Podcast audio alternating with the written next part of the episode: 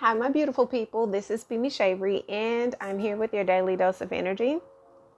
And I'm still speaking a lot about relationships, but in a way that allows you to understand the dynamics at hand when it comes to interpersonal relationships, how it affects your relationship with others, how it affects your relationship with the things that you choose to do and believe in and, and experience in life, but in general, how being a, how relationships affect so many different parts of our life and when it comes to different elements of them we are, I'm recording this in the midst of Cancerian season. We are fresh um, with the new moon on the day of the new moon in Cancer. So, regardless to when you hear this episode, though, um, it's suitable for everybody to understand the dynamics of individuality in how it shows up in your relationships and how different aspects of your life affect your relationships. Okay. I felt as though Cancerian season was the best time. I just had this urging to record these type of episodes for you, you guys, because when I started the podcast, of course, it was geared towards pouring into guys and men and, and loving on them and giving them a little bit of tough love, but pouring into them, getting them to understand the dynamics that they play in everything and walking in their inner power. And along those those lines, when I created the podcast, I also created a big part of people understanding uh, what it really meant to be who you are in all aspects, not just the parts that you're comfortable with, not just the parts that appear to be obvious, but the parts of you that you run from, the parts of you that are subconscious, the parts of you that you have not quite identified with.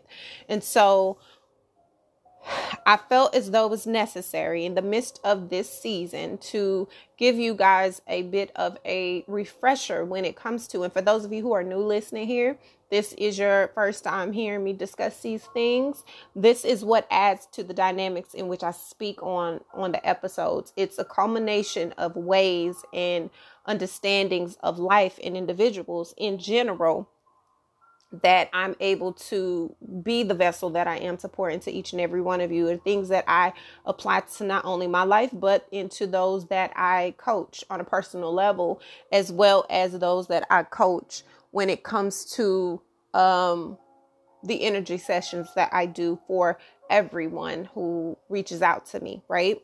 So it's a way of life for me. It's just how I am. It's just it's just knowing the knowledge, the inner understanding and applying it to the, the aspects that are external to us. So today we're going to speak about, on this particular episode, we're going to speak about dynamics when it comes to your attachment type and also attachment styles. Okay. This particular episode, I'm going to focus on the attachment type because it's, it's, even though it's only depending on which system you use, there are four attachment types.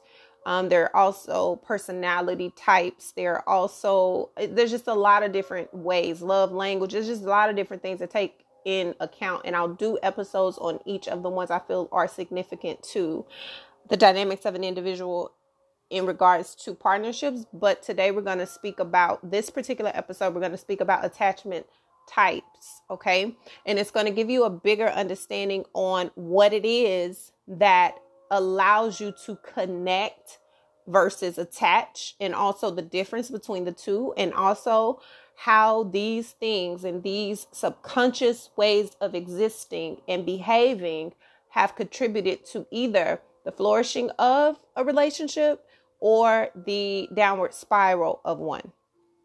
Now, again, it doesn't matter the dynamics of the relationship when it comes to gender or what you identify as. That is not what I speak about when it comes to anything I speak about. I'm speaking about foundational core um, elements, right? So, whomever, however you identify is a personal decision, but what you take from what I'm stating is based on the energy right is based on the reality the psychological aspects the behavior patterns. This is something that is universal. It doesn't matter what you identify with gender wise or sexual orientation wise none of that matters. This is about the psychological behaviors that are creating this type of reaction or this dependency upon something, okay, in your life. Now, even though I'm speaking regarding relationships because I feel like it's a we're in cancer season. That is what it's about. Is about helping you to identify your interpersonal relationship, but also the personal relationship you have in your life in general with the people that you are intimately connected to.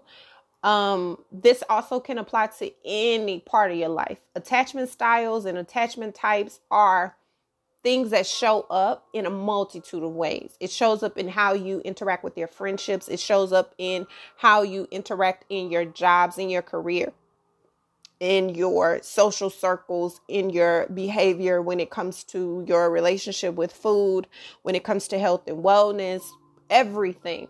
So, your attachments type and your attachment styles are very significant to the personality that you exude, right? Your character is built um, from these particular experiences that have cultivated this type of personality, this type of trait that you embody. And a lot of times you don't even recognize how you are coming off or how or why you are this way. And that is why I'm bringing these things out for you guys so that you can understand how this could be affecting your life Okay. Now, when we think about attachment, I know that a lot of people assume that attachment and connection are one and the same. They are not. Okay. Attachment is to adhere, to join, to bind in a way, but it's binding of the present, it's binding of the past, it's binding of, well, attachment isn't something for the present, it's basically something that you are attached to or connected to or binded to from the past. Um, it's an experience that you're connected, that you, that you feel eh, just deeply bound to. And it's something that is subconsciously caused you to behave in a certain way. And that is what stems a lot of the attachment types. It's the fear of losing something, it's the fear of abandonment, the fear of, right? Attachment means I'm holding on to something, I am sticking closely to something because I don't want to be without it. And so when you think about attachment, you think about it, and even though it seems like a very alluring thing, it is very, it could be very destructive and it could be a pattern that could cause a lot of heartbreak and a lot of pain because you are binding yourself to something that you shouldn't be bound to. And that's why I tell people all the time attachment isn't necessarily a bad thing, but how you attach to something could be. I am, I've had to master, work towards continual mastery of connection versus attachment because when you understand the dynamics of attachment and you understand that if something is taken what you're attaching yourself to is the physicality of it is the the ability to hold on to the ability to not lose something so when it is ripped away, when it is gone, you feel like its existence, its presence, everything it meant to you goes with it. And that is not how it works. When you are connected to something, connection is the intimate intersector of it. It is the um it is the intimate bonding of something you feel very closely connected with or very closely intertwined with, right? So I can be connected to something but not attached to it. I am connected to the essence of this particular relationship, but I am not attached to a particular outcome of what I want it to be. I am very deeply connected to my father, my parent, my grandparent, my cousins, my right? I'm connected to the entity. I'm connected to the spirit of them. I'm connected to their presence. I'm connected to it. Being connected means you're present with that emotion. You're present with that um spiritual connecting element of it, right? You're connected to it even when the physicality of it is removed. I will always be connected to my father. My father is physically no longer here, but just because he's physically not present does not mean that the presence of him goes away. And so it's understanding the duality of the significance of being attached versus being connected, but also understanding the difference in those. When you are attached to a person, that turns into obsession, that can turn into um possessiveness that could turn into a very toxic space, very controlling, very domineering. It can turn into massive insecurity because you have this feeling of losing something that you want to hold so close to you, crippling the ability for it to grow and evolve. And so when it comes to connecting to a person in a relationship, when you are connected to a relationship and connected to a person in a relationship and connected to the presence of it, you are not afraid of what shall happen when the physicality of it is not in your presence. A lot of people become obsessive and possessive and controlling of something because they're attached to the physicality of it. I love this so much. I don't want it out of my sight. I love this so much. I only want you with me all the time. I love you so much that I can't see you outside of my eyes reach. So I'm going to hold you as close to I, close to you as I can. That means I want us to live together. I want us to go everywhere together. I want us to have the same friends. I want us to talk about the same things. I don't want you to experience anything outside of me because I am attached to everything that you are. And I only want that for me. That's toxic. That is controlling. That is abusive, manipulative. It's not healthy. When you're connected to a, a person or a uh, a relationship or a spirit of something, then you are able to allow that entity to evolve and grow. And it doesn't matter if it's in your sight or if it's out of your sight, you're still very present with the connection of it. You're still very present with the energy of it. And it doesn't bring out this space of anxiety. Now, that doesn't mean that you don't worry. It doesn't mean that you're not concerned. It doesn't mean that you don't care. It just means that you understand that I'm not connected to the physicality of you. I am connected to the presence of you that so that supersedes your physical. It's a spirit, it's an energy, it's a connection that is intimate, that's deep, that is intricate internally. So it doesn't matter what happens physically. That's the reason why when people are in relationships and they break up from relationships, they go through this really deep transformation and they go through this deep space of reality where they're forced to have to detach because physically you're no longer together. Physically, you're no longer intertwined, but that emotional connection is still there. That is because you cannot touch emotion. You cannot stronghold the emotion. You cannot stronghold what it is you feel when you're connected on a level beyond the physical. But that's also how some people are physically connected, to, physically attached to something. And then other people can move on very quickly because that connection isn't there. That connection wasn't bonded in something that was really beneath the surface. It was superficial. It could have been just the physicality that made you think you had a connection when honestly it wasn't connection, it was chemistry. And chemistry can be very fleeting.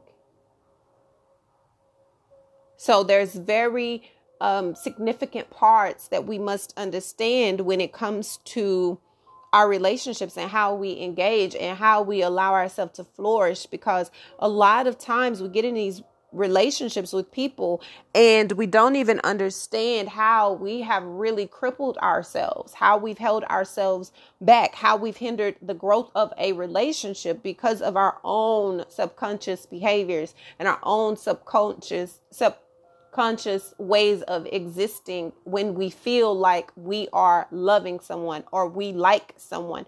And a lot of times it's self-sabotage because you go into a situation, a lot of people avoid commitment and they avoid being really deeply connected to someone because of the fear of becoming attached. If I am attached to you, it brings out another level of me. It makes me feel a certain way because now I feel bound to you. I feel like I can't be without you. I feel like I don't want to be without you. But when you are connected to someone, you understand that even if physically we are not together, I still am connected to you. We still have a connection that can't be broken with your attachment to the physical of a person. This also can show up in ways of your career. You are connected to this identity, right? You are also attached to the illusion of it you feel like this is what I was born to do. This is what I love to do. I want to be this in the public eye. I want to strive for this type of success. But what you are attached to is the outcome of it. You're attached to what it looks like to other people. The attachment is to the illusion of the success. You're not really connected to the purpose of it. You're not really connected to that energy of it. You're not really connected to the depths. You're connected to nothing but attached to everything it appears to be. And that's why so many people stay in careers, stay with companies, stay with entities within entities that they are miserable at because they are attached to the status quo. They're attached to what that legacy of that looks like, being a part of something that you view to be as great, even if internally you do not feel that it's great for you. This shows up in all type of ways when it comes to your health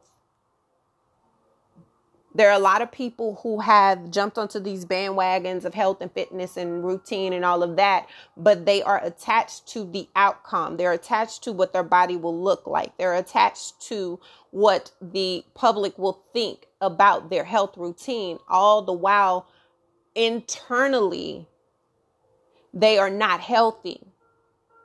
Internally, they are very, very, very sad, very miserable. They are going about the results of something in a very unhealthy way, even though they are presenting themselves in a healthy form.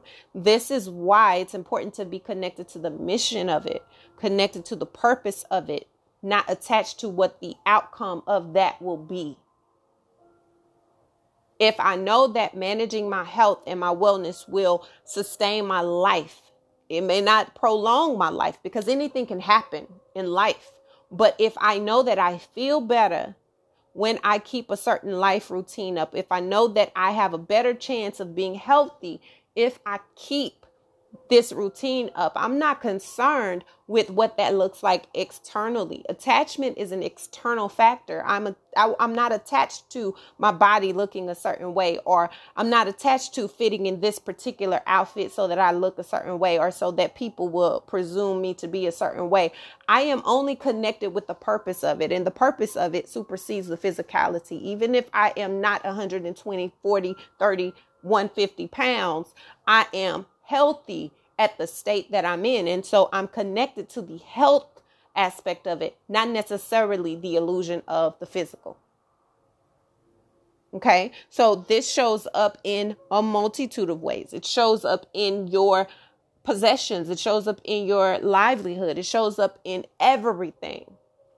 You understand the purpose more so when you are operating out of a space of authenticity and you're really, really flourishing on a grounding level of your life because you understand that it is bigger than what it looks like, what it appears to be, or the physical of anything that I feel like I have been drawn to. This is about not being attached to the freedoms of life a lot of people are attached to looking like they're succeeding, looking like they're living their best life, looking like they are really happy, all the while internally they're still on a quest to find that spark. That's why nothing they allow themselves to be a part of is fulfilling. That's why nothing they allow themselves to be connected to is really, really, really um, creating this atmosphere of abundance and change because it's not real. That connection isn't there. And a lot of people join commitments where there is no connection. There is only chemistry. And the physicality of that dissipates faster than you can say, I do, or I'm in, or I agree.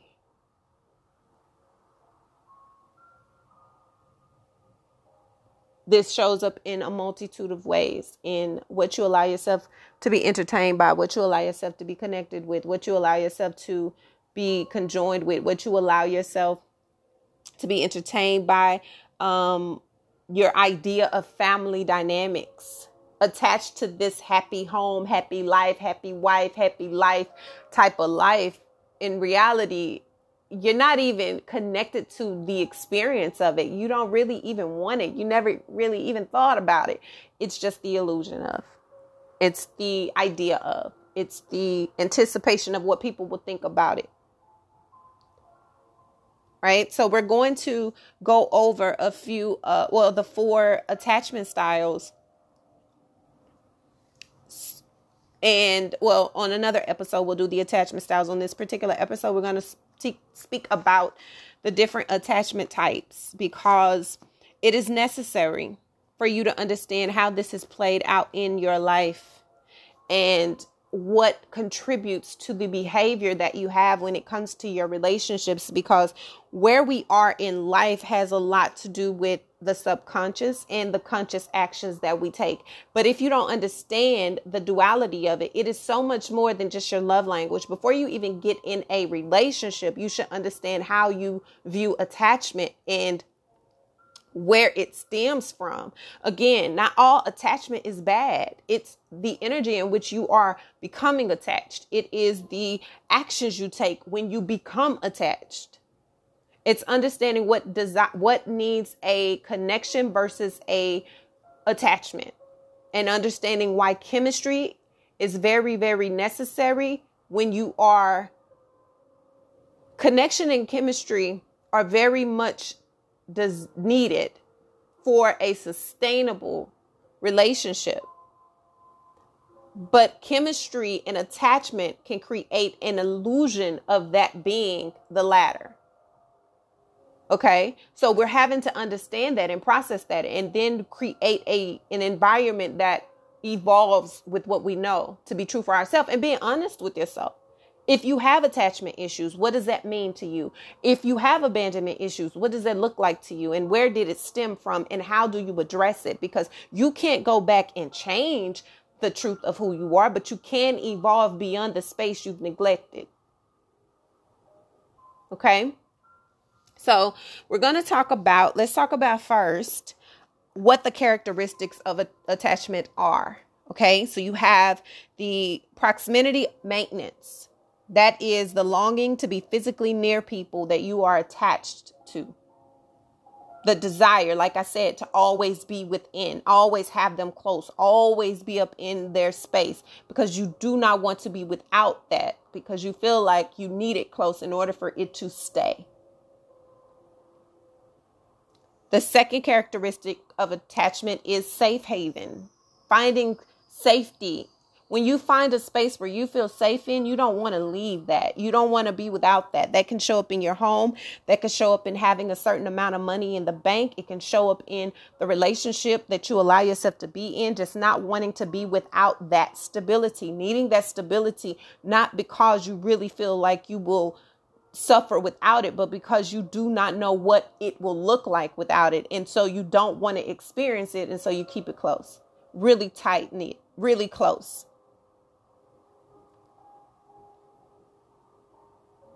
A safe haven also is being able to return to our a lot of people your parents are your safe haven. And that's not a bad thing. I'm not saying it's a bad thing but it can become a crippling thing when it's time for you to branch out on your own.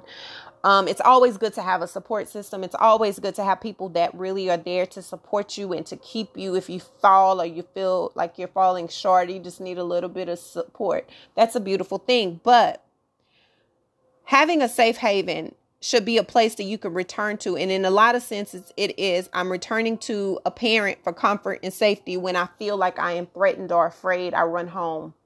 when it feels like the world is just too big and I really you don't have the courage to even try to fight it on your own because you have that safety net, that place that always protects you. This is what shows up when you have a person who was extremely sheltered growing up. You didn't understand the world. You didn't understand that or you weren't told that certain people operate in the world, that the world is not always a, a great place you're creating a great place within the world that you frequent, but the world outside of that is a very big, scary place at times.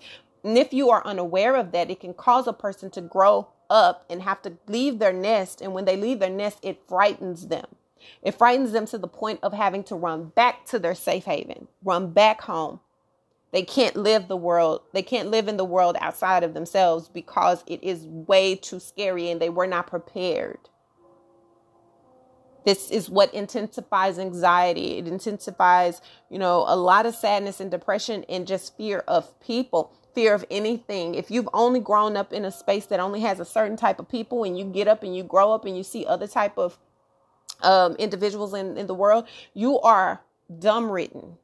And depending on how that energy was embedded in you, and depending on how those standards and those truths were embedded in you, you become a very interesting and sometimes bigoted person. Very judgmental, very critical of things that you've never seen before because your view was limited. Not because the world was limited, but because your view was. And that stems back from your parent and your growth and your evolution as a child being shown only one thing, preparing you for nothing that is reality outside of that. And that is very crippling. That is very detrimental to everything that you think you're going to be when you grow up. And so you get into these relationships with that same type of idea and you get with a partner who is nothing like that, it causes conflict. And it reveals more about yourself and it reveals a lot about what you thought you knew was good and your upbringing and your childhood. And it brings up more trauma for you. The third one is a secure base when you are growing up in a healthy environment as a child, you should have what is considered a village, right? The village is not necessarily two parents. A lot of things happen that contribute to not two parents being in a household or any parents. Some people are raised by their grandparents. I was blessed to have both parents, um, both sets of great grandparents, both sets of grandparents, host of cousins on both sides, great aunts, great uncles. We had a complete village. And the village was not all the same. It was a very different village, but it was a village that helped me to thrive into who I am. But even when I grew up and I got married, I was married into another village, a different type of village, right? A beautiful village, but different from where I was, who I become. And so it added another layer to who I was becoming, right? And so when you are growing up, your secure base or your parents or your guardians or the people who nurture you or lack of. And so that acts as a base of security. And if you don't have that, it affects a big part of how you see the world and how you view the world and how you embrace the world and what you do within it. Because you either had too much of that secure base or you didn't have it at all, or for some, it's a beautiful balance, but then you get in the world and you realize the world isn't as balanced as the life you grew up in. And so you live your life trying to share a bit of that balance with people who are not able to receive it because it is just not a norm that they know. And then you have the separation distress. Separation distress is when you feel like it also shows up as an abandonment issue, right? Like your fear of abandonment. And I myself did deal with this when my father passed away because right after my father passed away, then my husband went to prison. And then right after that, my godmother died. And then right after that, my dad's mom, my grandmother died. It was just all of these people that I loved and care about were being ripped from me very quickly in a short span of time, but the impact was immense and so it was having to understand that even though they're physically not here with me, I gotta, I gotta find a way to stay and remain connected to them. And that is when at the age of 21, I began to discover the benefits of not being attached to anything. I almost felt like everything I loved I can't love because if I love it, then it's going to be ripped away from me. I went through that phase and it became obvious that that's just not how I'm built. It's not how I'm made. How I'm made is to continue to feel the depths of a connection, keep it alive as long as I possibly can within, which means I value the small things. I value the sentimentally sentimental um, aspects of it. I still have my father's, like, I go to the store every season and buy my father's cologne that he used to wear because that scent reminds me of him. I keep his keys. I keep the hat he passed in. I, I, you know, keep his pictures around. And same with my grandmother. And the same with my ex husband. He's, he and I are still very, very, very, very close. Okay. We are intertwined in a way that is undescribable in a way. But how did we keep that connection going? It was an emotional bond. Physically, he hasn't been around me in over 15 years, but emotionally and mentally, he's very present, as well as verbally, you know?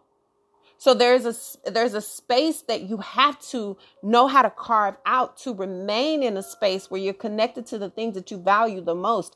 And even though time and years have evolved and grown and there's been different things happening in life, you still are connected to the aspect of it. But a lot of people when you go through these moments, some people don't build that stamina of ability to connect. They just choose to shut down forever. I don't want to feel connected to anybody. I don't want to be attached to anybody. I'm just not going to do that because being away from it or it being snatched away from me changes everything in my life and it's too hard and it's too painful and I can't deal with that. It builds a sense of anxiety and a fear of losing something that you value, even though the value of it lies beneath the physicality. But you don't understand that in the moment of grief. And unless you're able to evolve beyond that fear, and actually grow through it, you'll be crippled at that space for the rest of your life. And that is where it also shows up in our relationships the inability to connect with your partner, the inability to understand that life happens, but you still have to build something that is beneath the surface so that it is long lasting.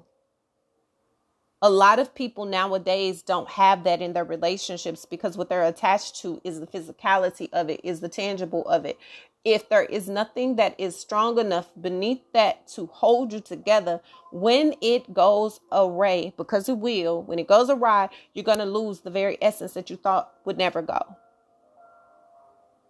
So a lot of people suffer when it comes to that. Now, when we speak about what are the different types, remember those are the characteristics, some of the characteristics of attachment.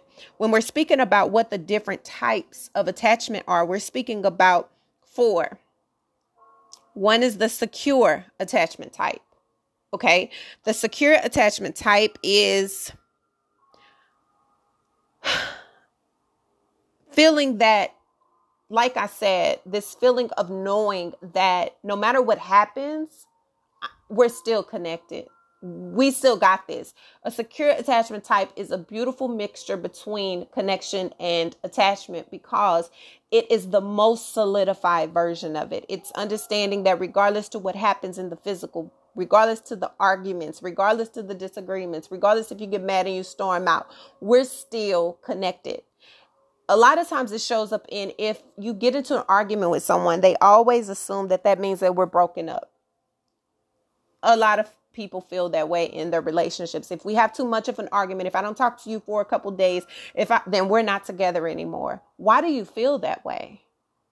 Why do you fear that that's the outcome just because we had a bad day? Just because we have a disagreement. Disagreements come. We're not going to always get along. We're not going to always see eye to eye. We're not going to always want to be in each other's space. But the connection is what keeps you together. It keeps you solid beyond the chemical moment of imbalance. We are still together. But people question that. It's because they're not really secure in their commitment. They're not really secure in the connection. They are attached and hoping that that is enough to bond them. But when it doesn't, the fear of losing it is very prevalent. And so when you think about it's very important to understand that A secure attachment ensures that a person both feels understood and protected, but it's not that it comes from growing up in a perfect childhood or a perfect upbringing. It's not that it is uh, because of a lack of parent or a lack of skills that determine it. It is a natural ability to really grow when you are groomed to communicate non-verbally when you're able to understand that even if I never say you're protected, you feel protected because I've shown you. That is why when people say things like feelings aren't real, what are you talking about? Because feelings are within everything. My ability to feel secure comes from an inner knowing based on what I feel. So, in order for me to know that this is a connection that is long lasting, that this is a connection that is going to surpass the physical moment, I have to know internally, which is based on a feeling that it is built on something solid. I feel safe with you even with without you saying I protect you. I know you love me, even though I appreciate and need you and like you to say I love you. It doesn't mean that I feel you don't love me because you don't say it, because I feel that you do, because you show me that you do. There's a difference, and a lot of people don't understand that. And when they get in, in relationships, and also this ties into the love languages, but we'll get into another episode with that. But this just shows you how people are so disconnected from the truth of what it is that they claim they think they want. You have to know thyself. You have to know where this is fueling from. You have to know where this is coming from. You have to know where this type of need comes from for you to understand how it shows up. Now, when you are growing up, there are some things in life, even when you're not growing up, but in your adolescence, as you are evolving as an individual, there are some things that can taint or challenge you when it comes to the development of a secure type of attachment style, attachment type, right? And that is if you grew up in an environment or let's say you didn't grow up in an environment, but in some way in your life you became mistreated or you were abused or you only got attention when you acted out or you did something bad that's when you got you know attention. You got people paying attention to what you're doing or concerned about what you need and what you want is when you were showing up in a way that is not quite fitting in your normal type of behavior. Um if you grew up in a space or if you after you've grown up you got in an environment that only um you only got your needs met infrequently or it was very inconsistent when people showed you they cared or when people were concerned about your well-being or your life right? This this is the inconsistent. It's not really secure. It's very unstable.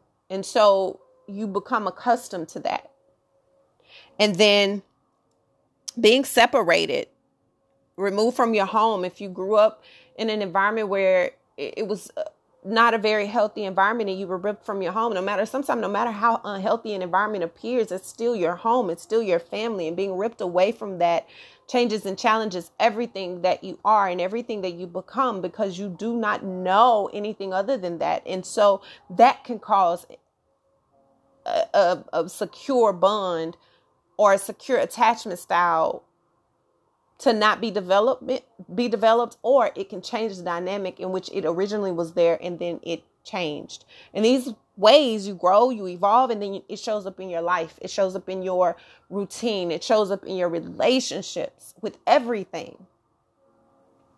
So that's the secure um that's a secure attachment type. But when you grow up also in a form let's say you grew up in a very secure um attached securely type of environment right?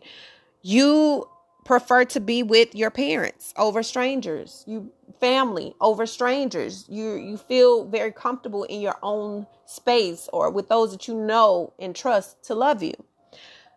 You can separate with your parents or your loved ones or your partner. You can go do your own thing and not feel like a part of you is is just oh my god everything's going to end or i'm upset because this person wants to have a life outside of me when you grow up in an environment that solidifies a security in you and knowing that my, your stability your peace your love your joy is still there even when the physicality of it is different it makes you show up differently in your relationship it allows you to embody freedom in a different way and a lot of people suffer with that or they, they're challenged with that right you continue to have this healthy relationship with your guardians, with your parents, even um, after turmoil. You are able to, after an argument, like I said, still have this desire and need to love and be a part of the relationship without feeling like one bad day ruins it all. It is being happy when you are reconnected opposed to being angry that you separated or were away from them in the first place. Okay. Um let me see. And also, secure individuals can you know how to support people without smothering people. That's a very important trait because when you are able to be supportive in a way with not feeling like you're having to do this to feel loved it shows up differently. It shows up more genuinely. It shows up more supportive and more um stable right? Not i'm doing this so that you can like me. I'm doing this so you can care for me. I'm doing this so you can be a person who um values me it's just natural for you and it's more genuine and it's more fulfilling that way Another one is anxious. The second one is anxious. Now, the anxious attachment type is because most of the people who are under this type of space are someone who did not have a very secure foundation growing up or some part in their life they became very insecure in their foundation. And even though only about 15 to 20% of people have this type of attachment, it makes up a big, big deal when it comes to relationships and counseling and therapy sessions, when it comes to people trying to recover from certain aspects of a relationship because these people have a very difficult time. If you have a very uh, insecure type of attachment style, you have a very difficult time maintaining healthy relationships. Just like with a secure attachment style, it starts from the foundation. And that's the same thing that happens with an insecure um, attachment style because people with this type of attachment likely have parents or an upbringing that was very unstable. They were always busy um their needs were never met. They were never really poured into in a loving way or a nurturing way. Their home life was very chaotic. These type of things create a very anxious type of energy. You, you're not used to stability. And a lot of people get in relationships and if you're not used to stability and you're not used to a solid foundation then it shows up in you sabotaging the foundation that you're creating that is stable because it is not your norm. You're not accustomed to that. It doesn't feel quite right for you, even though you desire that. And so, even though internally you weren't abandoned, right? Your parents didn't just leave you, they were just working, or they were preoccupied with trying to build a legacy, or they were too busy chasing a dream. It's not that they didn't love you in their mind, they were doing it for you, but you didn't feel the security in that. And because you felt neglected, because you felt abandoned, you have developed this anxious type of attachment, meaning if I get something that I really, really want, I want to keep it close and I freak out when I feel like I'm losing it, or I panic when things become too comfortable because I just feel like it's just at any moment going to be ripped away. This type of inconsistency creates that emotional storm internally that affects you as a youth, an adult, in a relationship, and in anything in life. And so,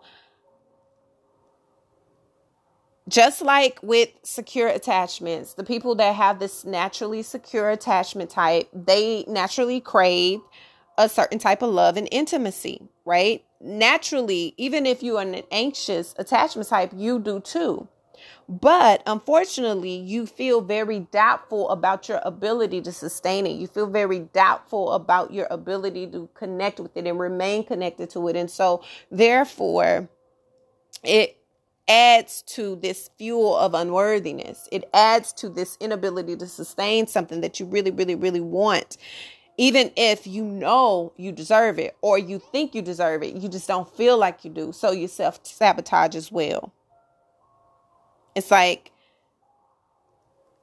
if you've heard the the phrase stage 5 clinger, this is uh, the anxious attachment preoccupied type, right? They often are loving, fun, good people, but they're clingy, needy, very jealous. They have a tendency to nag and drive people away because of this behavior. And they're not intending to, but it's just a part of who they person who their personality has evolved to.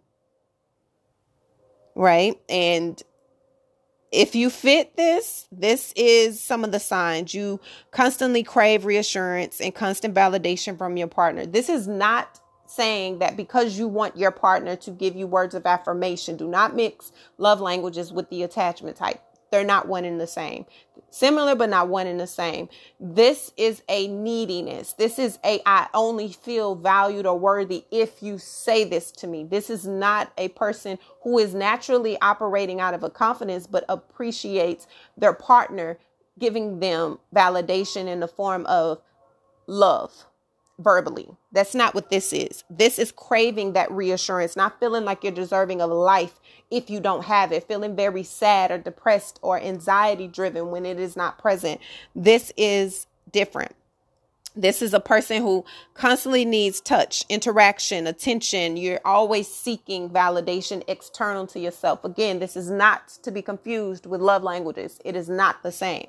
This is a desperate need for physical validation. This is oftentimes shows up in a person being completely promiscuous in their life because they're always craving that fire, that desire to be wanted, that uh we see it on social media all day long and it is classified in a lot of senses of liberation but it's not it's very unhealthy in many senses because you're doing it for the validation the attention because internally you feel like unless I do this, I don't get attention. People don't look at me. People don't want me. It's doing the most for people to say, I see you, even though they really don't see you. They see the physicality and the surface of you. This person, if you are one of these people, or you're wondering if you're one of these people, um, you feel this desire to always panic or have anxiety when you haven't heard from your partner or you haven't um, heard from something. People do this often with jobs also. They'll apply to a job or they're trying to move from jobs and they just panic. They panic because the per- people didn't respond fast enough or someone didn't return your message fast enough or you haven't heard anything back fast enough. It's this insecure attachment to an outcome that isn't even real yet. That is one of these things. It's blaming, um, using blame, using guilt, or other forms of manipulation to keep people close to you. Very manipulative behavior because you're acting out of the insecurity, because you're acting out of the fear, because you're acting out of not being worthy enough and that fear of someone not accepting you. There is this anxiousness that boils over and creates this manipulative type of aura and it is very dangerous. This is where you have a lot of dangerous, toxic things come from this. And then, of course, overreacting when you perceive a threat to the relationship. So, if there is a person who you feel your partner is too friendly with, or you feel like people are loving him, he's they're too outgoing, they're too, um, people gravitate to them too much, it can cause an unnatural a destructive overreaction because of your inner jealousy or your inner insecurities being fueled because you're feeling like physically someone else is more enticing and they're going to leave you and that's going to leave you abandoned. It's hard for a lot of people to admit this is their style of attachment. It is very difficult. And even though it's easy to be a mixture of them all, it's very important for you to do the inventory on what you really are and to really, really, really research and figure out where you are before you get into a relationship or even if you're in one so that you can understand the issues that are caused by this behavior and work on it. It's not that it's unfixable. It's not that it's un um, something you can't do to make it better. It's just that a lot of times it really, really, really can destroy something that has the potential to be really good. Okay. Um, attachment types are fluid. And so we all know that you can change anything with work and desiring to change it. So just focus on that if this is something you connect to or something your partner connects to. Work can be done, but sometimes again, you have to allow yourself to be separate so that you can do the work on yourself and also get the assistance you need to navigate through these things because it's not easy. Okay. Another uh, attachment type would be dismissive avoidant attachment type. Now, if you're looking for the opposite of the anxious preoccupied attachment type, this is it. This is it, baby, because they're similar. Both are very insecure, but how they relate could be totally different. Okay. Because if you're with someone who is an anxious attachment type, they're appearing to be super clingy, super, super, super involved in everything you do. The dismissive avoidant one is one that does not, they're very aloof, very distant, very unconcerned. Okay. Um, and interestingly, many of the anxious attachment type of people get in relationships with people who are the avoidant, dismissive type of partners. And that's so interesting to me because it shows just how opposite of a spectrum people go to feel a sense of validation. It's almost like the the uh, anxious attachment type gravitate to people they feel like they can fix or people they can um change or mold and it does more harm to your confidence and your healing and your recovery of self because it's only a, an abusive cycle unless both of you are choosing to do the work on yourself. Now with dismissive avoidant partners. Okay, so let's say we have an anxious attachment type. The more the needy the partner is, the more you are, the more you're pushing for love, for intimacy, for approval. The further the dismiss this the further the dismissive partner goes. So the more you try to push yourself close, the further that person pushes you away. Now, if you are a person who is the non-avoidant type, um, they may end the relationship or put threats to end the relationship. Okay. The dismissive partner would say, I don't care. Go ahead. You want out? Bye. Now, you would think that that would make what the what what the anxious attachment person is thinking is okay if i tell them i'm going to leave them then they're going to change and fight harder but instead the partner says no, go do whatever you want to do because they don't care. Even if internally they do, they're not going to show you they care because they're not attached to whatever they're they're expecting you to go anyway, right?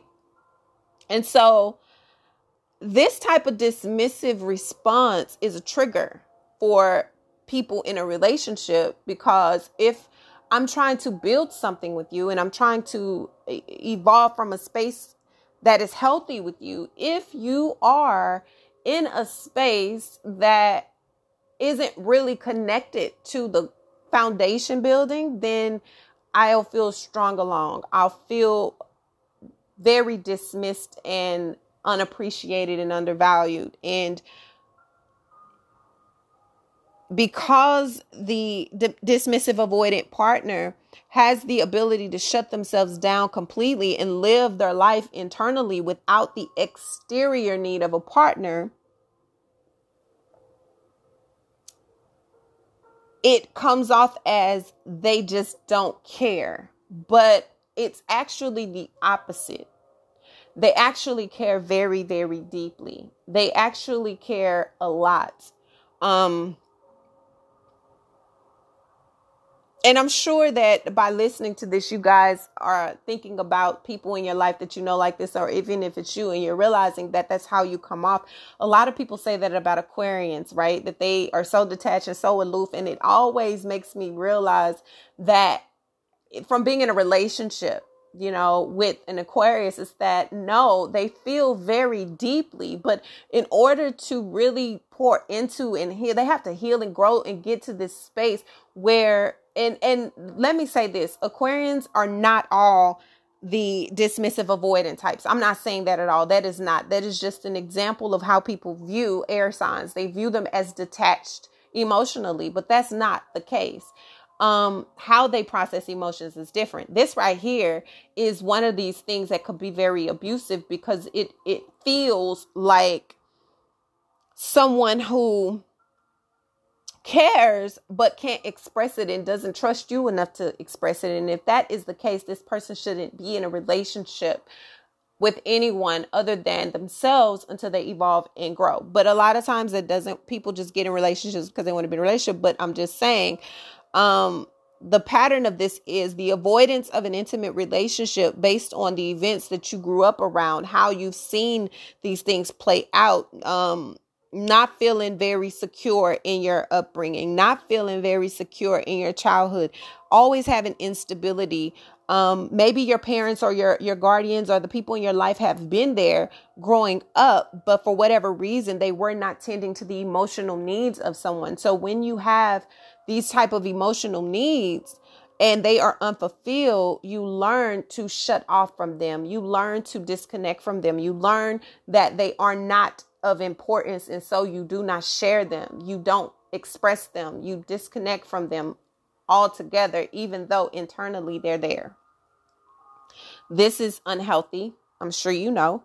Um and it's very sad that so many people grow up in these type of environments but even if they grew up in different environments they evolve and they experience situations and circumstances that cause this type of environment to be birthed within them even if that's not who they were from childhood. And so that's why it's so important to understand that attachment styles can change and they do change depending on the environments in which you are in. And how you are treated and how you are feeling when it comes to your emotions and your um, mental security.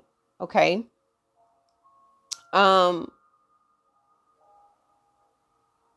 how does it show up in your life? Well, it could show up being uncomfortable with deep feelings and intimate situations. You don't want anyone too close. You don't really want anybody to feel like you, you know, they see the parts of you that you're hiding from or you hiding from other people. You are very extreme in your boundaries, you know, either emotional or physical. You don't want people too close. So anytime they become too close, you push them away. You make sure they're clear um, standards of don't come near me. You can't access these parts of me. That is just a part of who you are and who, you've become in ways to protect yourself. You send mixed signals um, when it comes to your partner's feelings, very dismissive, you know, very unattached, very disconnect, disconnected, and very not a person like this could be very noncommittal, very promiscuous, um, always with someone new because they don't like anything that is a pattern. They don't like consistency when it comes to anything that could develop any emotions, any type of routine when it comes to that, any type of um any type of uh, consistent committal type of energy. Uh-uh you know, very dismiss dismissive in that way. And always thinking about past, the past relationship, the past people, the past experiences, just always thinking about everything other than the current circumstance and situation they're in. So even though deep down that these even though even though deep down these people desire a certain amount of commitment and connection and intimacy, deep down they avoid them because of the internal issues that have been stirred up and birthed um, when they'd allowed those parts of themselves to be revealed before. So, I also want to say, in regards to that, though, it is also important to note that, again, this is something that can be resolved. It can be helped. It can be healed. It can be, um, it can be helped to navigate through with professional help, with someone who is willing to go to a professional, get therapy, get assistance in navigating those inner emotions, really, really digging deep into how and why they feel the way that they do and what has caused these type of barriers and boundaries and walls to be built in their life. This is something that they can do. It is a very daunting task. It is something that they may feel is just unreasonable to request, but it is something that they're going in order for a person to evolve beyond this space that they are in in this state, they're going to have to be willing to guide be guided through that process in changing the attachment style um, so that it betters the commitment in the relationships that they're in. It it's you know this can also come off as very narcissistic. And i always tell people narcissism is a word that is thrown around way way way way way too there's only a very small amount of people who are diagnosed with being a narcissist. And there's a specific type of narcissism narcissism that is an issue, right? Because we all possess a part of narcissistic traits. That's just a part of human design. But the part that is the toxic, the part that is the uh, dangerous and the manipulative, this would be this type of energy. Okay. And so um, it's important to be careful when you throw around, but this particular energy is very narcissistic. And so if you are in a connection or a relationship with someone who is like this, it's important to understand that this isn't something that you yourself can fix. And if this is you, you have to understand that, that this is necessarily, um, this is not something that means the end and be all for you, but it is something that you absolutely have to get assistance with. You have to get help with this if you're wanting to evolve beyond this, because this right here is detrimental to the growth of anything you connect yourself to. It is very toxic. It is very dangerous and it is something that is very heavy. And it is not all because of you. A lot of it is because of the experiences. But unless you navigate through those things, everything that happens is because of you.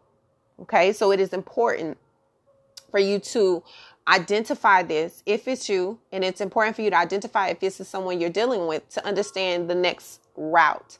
This is something that you can change as an individual. This is something that needs and requires professional assistance and help and the willingness to go through that process. And it is not super easy, but it is something that you have to believe is necessary for you to evolve beyond this space in your life. Okay.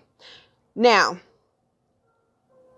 the last, the last attachment type that we're going to speak about is the disorganized attachment type. Now, this this is this is interesting because the final type of insecure attachment is one not based solely on neglect or preoccupation, but it is intense fear. This one is stemming from fear.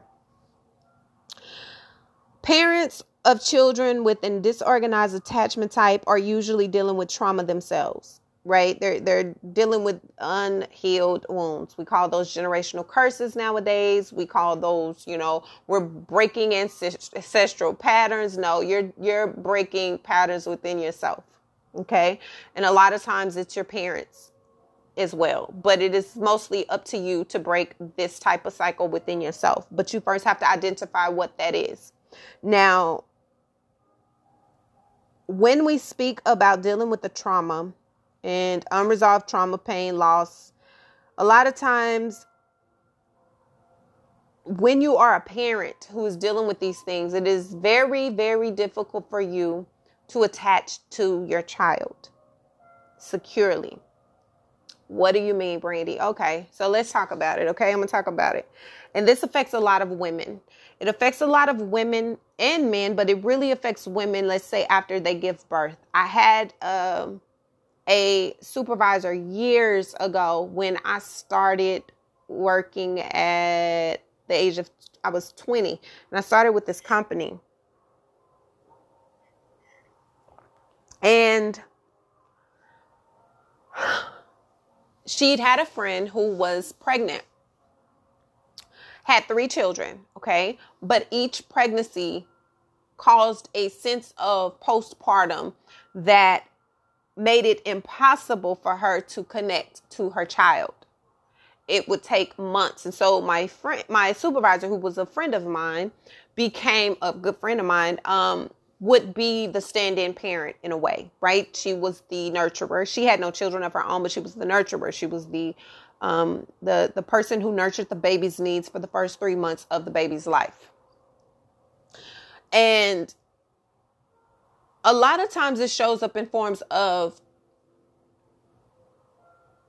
PTSD. It also shows up as postpartum, but it also shows up when parents have been abused or in abusive relationships or they have been abusers and they fear that they'll do that to their child. Okay? Or because they have this innate instinct that they will, they can't attach to their children or the people that they love. Let's say it's not a child, it's it's a it's a relationship, right? They can't attach to it because if they attach to it, then they won't be able to abuse it. They won't be able to be who they have become as a response to the trauma and the pain that they have yet to heal from. Um, and in studying studying behavior cognizance, right? I've I've been a study you're in a I went to school for psychology and sociology and all these things. So it is when you learn and you understand that a lot of times abusers are not emotionally connected to who they abuse because if they emotionally connect to it they can't abuse that thing. And a lot of times people look at relationships and they're like, well, if you love someone, you wouldn't hurt them if you love them, you know, when people used to get whoopings back in the day, I whoop you because I love you. That's a total different thing. This is a when a person is abusive to someone or something that is vulnerable to them. To be able to do that takes a sense of disconnection emotionally because anything that you truly care about, even if you say you do, anything that you truly, truly care about you cannot see yourself hurting unless that part of you is so numb from the reality of it that it doesn't exist. Okay? So, when you grow up in a space where there are eh, there's constant trauma, you're trying to deal with the abuse, you're trying to deal with the all of the things that have been happening and then let's say you birth a child because you feel like you've already experienced all these things you feel like you you are it is impossible for you to escape that this is a truth that you have to deal with and you disconnect from the emotional aspect of the thing or the person or, or the environment you're supposed to care about and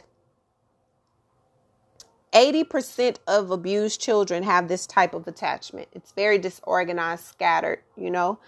Um, because either growing up or again after a lot of times our foundation is not the issue. It's what happens interveniently between when we have grown up into our adulthood okay? But if you grew up in this type of environment and most times it's because the primary caregiver's behavior is so erratic. It was so driven by fear. It's the this happens when you're dealing with a parent or parents or family environments that deal with mental disorders. Um, some misdiagnosed, some not di- diagnosed, some diagnosed and just not treated, whatever the case may be. These are disorders mentally that have caused erratic behavior, erratic and abusive behavior. And you have children, you have people in your life, um, and you never learn to self soothe. Or if you learn to self soothe, the only way of escaping it is medication, self medicating, or doing things that help you to escape from the reality, but it never really soothes the pain or the fear that has been birthed inside of you. And so there's this constant scatteredness, right? There's this past that is full of pain, full of loss. Um, and in a way to protect yourself, some people become extremely um, susceptible to more of that type of trauma, or others become extremely aggressive in a way to protect themselves in case it happens again, like a defense mechanism. So these people, you may see the world as extremely unsafe. You don't trust anyone or anything. You don't like to be in one space at one time. Don't like to really be around anyone that cause you to feel bound or held in or um, restricted in any type of way. Um, not very social. You know, you may be social every now and then, but you're not really invested in socializing in the public or with a lot of different strange people or anything. Um, when it comes to relationships, this person or these people can come off as very hot and cold, very in and out, antisocial. Um, you do things and you don't have a lot of remorse for what you do. It's almost like the world deserves it. The world deserves to pay for it. You see a lot of this with the people who go and shoot up the schools. You see this with people who go and murder people just because they want to murder people. And they're just very, very dark souls. You know, I'm just going to say that. They're just dark, tormented souls. Okay. Um, tend to be very selfish, controlling, lack personal responsibility for anything they do. They recreate abusive patterns from their childhood and their adult relationships in a way to pay back who did what to them as they were a child or if they were in a previous relationship and this happened to them, they do it to someone else as a way to pay back what happened to them, even though they're not paying back what happened to them, they're causing more trauma on someone who is undeserving of it. It's a very toxic, very, very dark, abusive person. This this type of attachment is dangerous, it's toxic, it's abusive, it's criminal, it's just not healthy. Now, I'm not saying that there is no help for a person like this because I am a person who understands there's always a form of assistance. However, I am not telling you to ever stay with someone who is like this. No. No. I, I mean, I'm just going to be honest with you. If you're in a relationship with a person that's like this, get out. Okay? Because the trauma that it can cause you just being involved in that type of situation is more detrimental to your health, your safety, and your sanity than getting them help. The help has to come from them. It has to be a desire and a need and a want. And you can help someone, but from afar. You do not need to be in an environment where this type of energy is prevalent because it is dangerous. Okay. Um, if this is you, please get help. Like, you don't need to worry about a relationship. Please don't be concerned with someone liking, caring, loving, or contributing to any type of foundation building with you. The only thing you should be doing is focusing on the betterment of your health, mental health, emotional health, and your inner stability because this type of personality is very, very, very, very dark and dangerous. And it frightens me for you. And I believe that if a lot of this was stemmed from a childhood, then it is important for you to understand that you didn't deserve that and that it wasn't it wasn't your fault. You didn't deserve that. But what you do to people because of this type of environment that was embedded in you is your fault, is at your hands. It is on you. And you have to know that you have to stop. You have to do what's best for you so that you're able to really flourish in life. It is not about a relationship with you, it is about a relationship with yourself because you don't need a partner, not at this stage. Not at this stage. There are uh, many, many, many helpful programs for people who are dealing with these type of things, but you have to first be willing to do the work and it's internal. Okay? Everyone's, you know, you do deserve love, but the most important love you can ever deserve is a self-love. First. Okay? Um when it comes to the different type of attachment types they show up in your life differently. They show up in your life in relationships in your relationship with money how you spend how you invest how you treat others how you engage how you allow yourself to evolve how you um, solidify a lot of things in your life okay?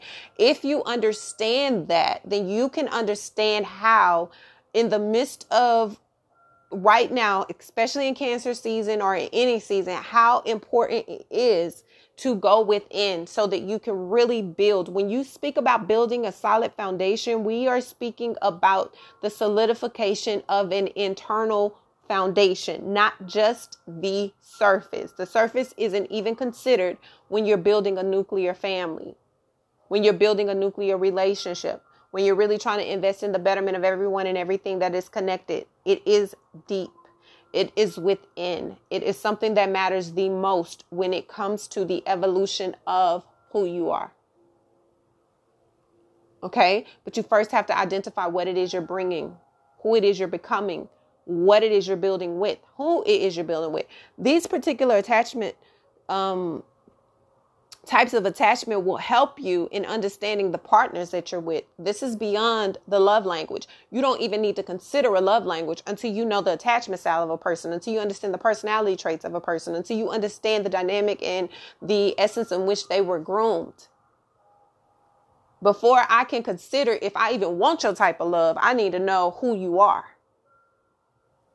And a lot of times you get in relationships, and that is not something that people take in consideration, nor is it something that people even are prepared to get the truth about because they're so infatuated with the physicality. So when you're speaking about attachment and we're speaking about connection, we have to identify what it is we are connecting to because trauma bonding is real.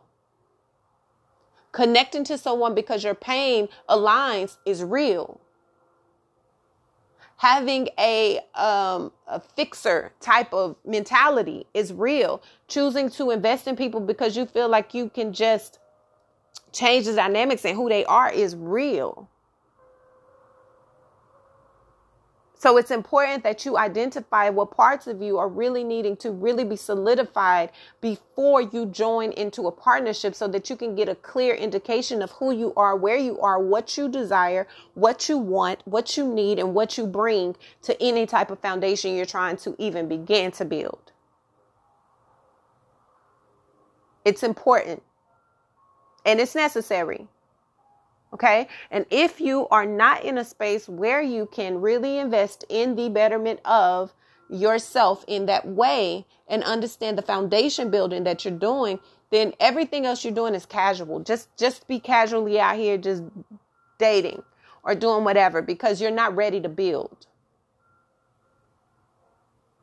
You're not ready to build. This is why I speak a lot about who you are individually understanding what type of attachment you have, you know, based on your upbringing, based on your past, based on your life. Are you secure? Are you an anxious amb, amb, um, ambivalent, preoccupied type? You know, are you the anxious, avoidant, dismissive type? Are you the disorganized type, which is dangerous? It's about understanding who you are so you know what you bring and you know what you need to work on before you partner with somebody else. Okay? So these are the four um, types of attachment, and hopefully it assists you in navigating and understanding the part you play in your own self when it comes to relationships and it comes to relationship building and it comes to relationship understanding the relationships. Okay? This has been a very long episode, longest I have recorded, I think, in the three years that I've been doing this.